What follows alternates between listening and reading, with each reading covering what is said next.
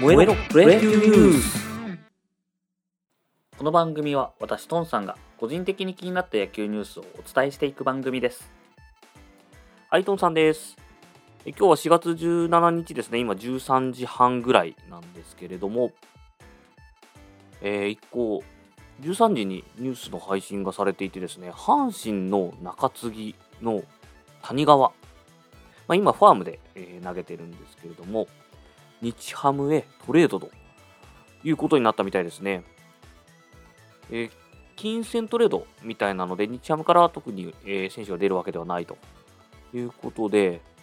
日ハムね、本当にピッチャー苦しいですからね、勝てないのが続いて、まあ、谷川ね、おそらくまあ中継ぎ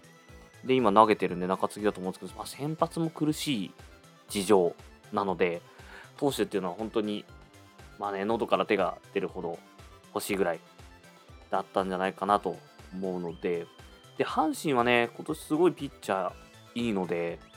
まあ、なかなか出る機会がないということで、まあ、新天地行ってね、日ハムで、えー、まあ、一軍で躍動してくれればいいんじゃないでしょうか。はい、というニュースが、え、1個出てきました。はい、えー、では、その他のニュースですね。まず広島の大瀬良のあの練習中にね、あのー、おんぶされて、怪我で出ていった続報が来ましたね。右皮腹筋座礁ということで、まあ、太ももの裏なのかな？みたいですね。あの、ダッシュしてたりするとよく怪我するところみたいで、オセラも確かダッシュ練習中かなんかに、えー、なってたはずなので、まあ、そこというところで、で、全治がですね、まだ未定ということで、結構痛い離脱になってしまいました。その、えー、昨日の広島ですが、え、7対3で中日に勝利してます。でホームランの方がですね、えー、菊池と鈴木誠也に出てまして、菊池すごいですね。あのー、もう5本目ということで、今、まあ、トップが村上の7本で、続いて5本になるのかなえー、佐藤とか、えー、あの辺ですね。なんですけど、そこに追いついたということで、えー、かなりパワーフォルム化してますね。聖夜4本なんで、聖夜の上を打ってると、まあ、このまま続くわけじゃないでしょうけど、うん。で、このね、広島の、えー、まあ、初回に菊池がホームラン打ったんですけれども、これが31イニングぶりの得点ということで、この間の日曜以来なんですよね。それまでずっとゼロが続いちゃってまして、日曜以来の得点ということで、7対3で勝利になりました。あとはね、あの中村翔成に、えー、1本あ、1本ヒットが出ましたね。まあ、甲子園で6本塁打ということで、まあ、甲子園でものすごい覚醒したイメージあるんですけども、えー、6本塁打記録になってるはずですね。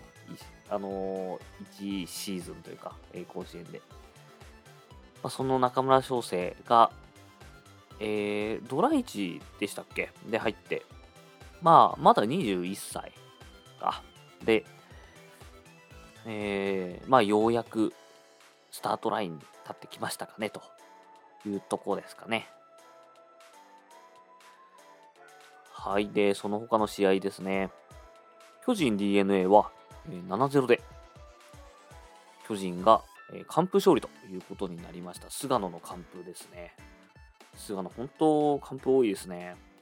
この、えー、完封なんですけれども、通算21回目ということで、巨人だとあの沢村栄治、沢村賞の沢村栄治ですね、もう20回を超えて、桑田の記録、桑田が21回なんで、桑田の記録に並んだということになりました。現役だと今最多で、えー、金子千尋に並んでるみたいですね、日ハムの。まあ、菅野まだ年齢的にもね、いけますからね。まだまだでしょう。伸ばすでしょう、記録を。あと昨日は、えー、阪神ヤクルトですね。2-0で阪神なんですけれども、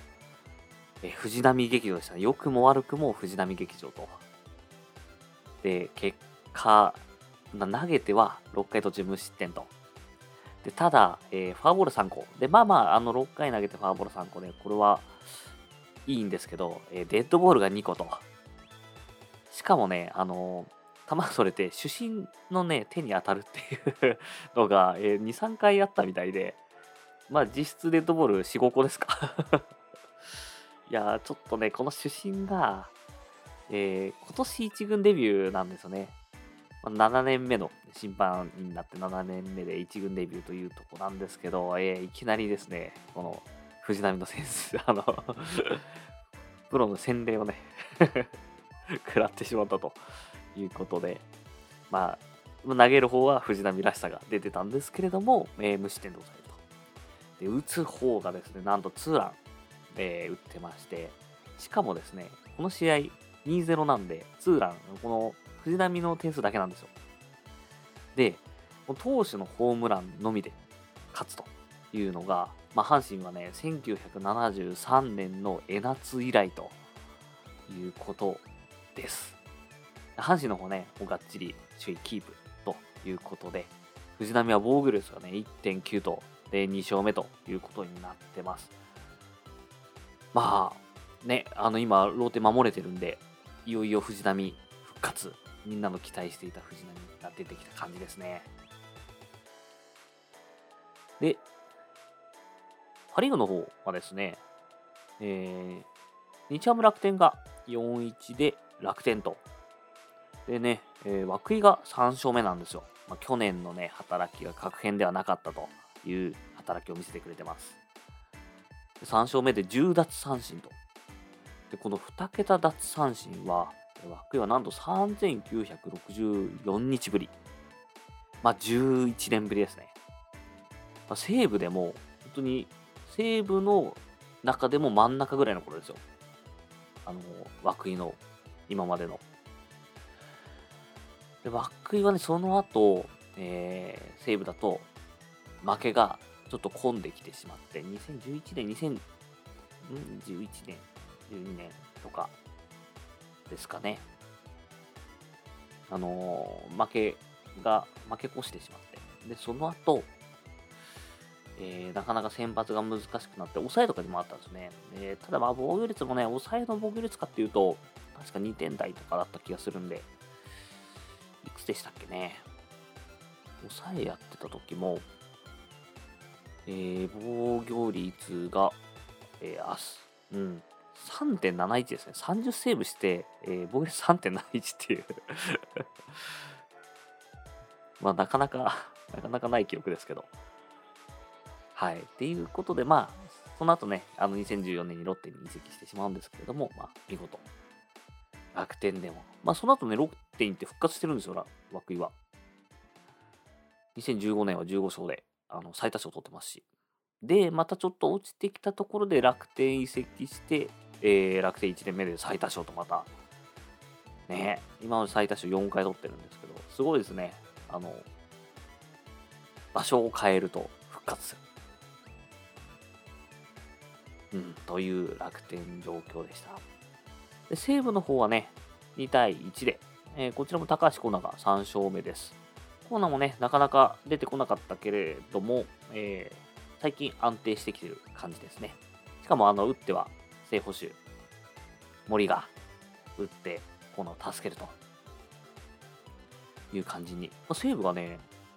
まあ、首位なんですけれども、まあ、怪我人が大量に出てる割に、今年先発がね、今のところいいんですよ。前評判でもそんなに良くなかったんですけど、先発がいいということで、今、首位に立っております。でね、あ、そうか、西武はですね、これ4連勝してるんですね。ソフトバンクに。でこのソフトバンクの4連勝が、まあ、この間、ファームで3連勝していて、でこれが、えー、そもそもソフトバンク時代にはなかった大英時代に遡るんですけど、4連勝も、えー、大英の時にもなかったぐらい、なんでそんなにソフトバンクに負けてるんだっていう感じなんですけど、大英の時は割とお得意様だった気がするんですが、うん、というぐらいの4連勝ということになりました。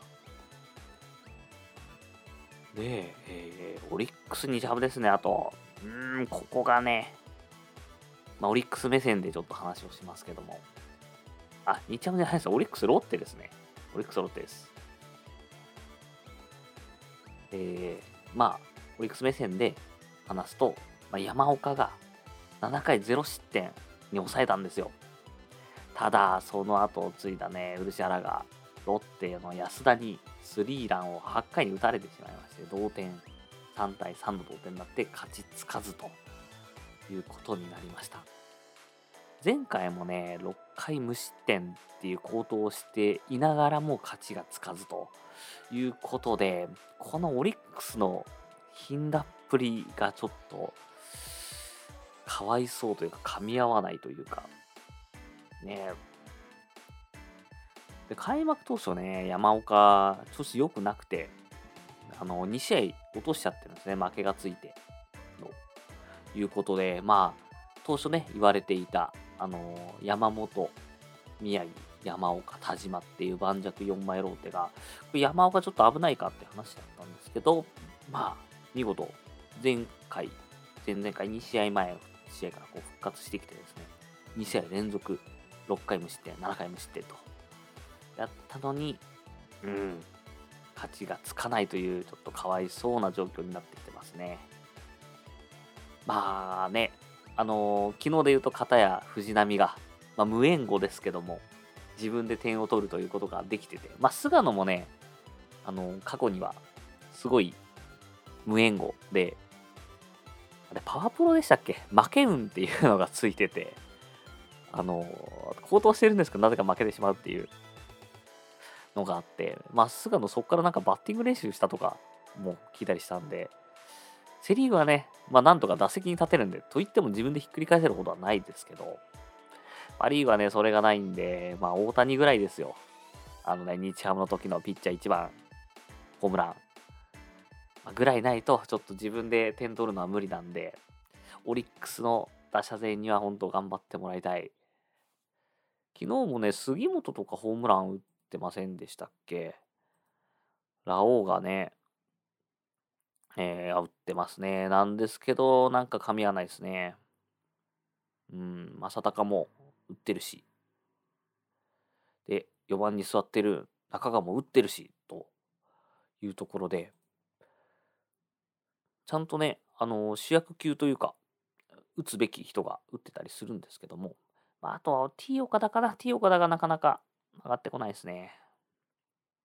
うん。ということなんですけれども、まあ、噛み合ってほしいです。はい。でね、えー、今日の試合の注目は、楽天が、えー、いよいよ田中将大ですよ。田中将大が、えー、先発ということになってます。を楽しみにしておきましょう。明日お伝えするのが楽しみです。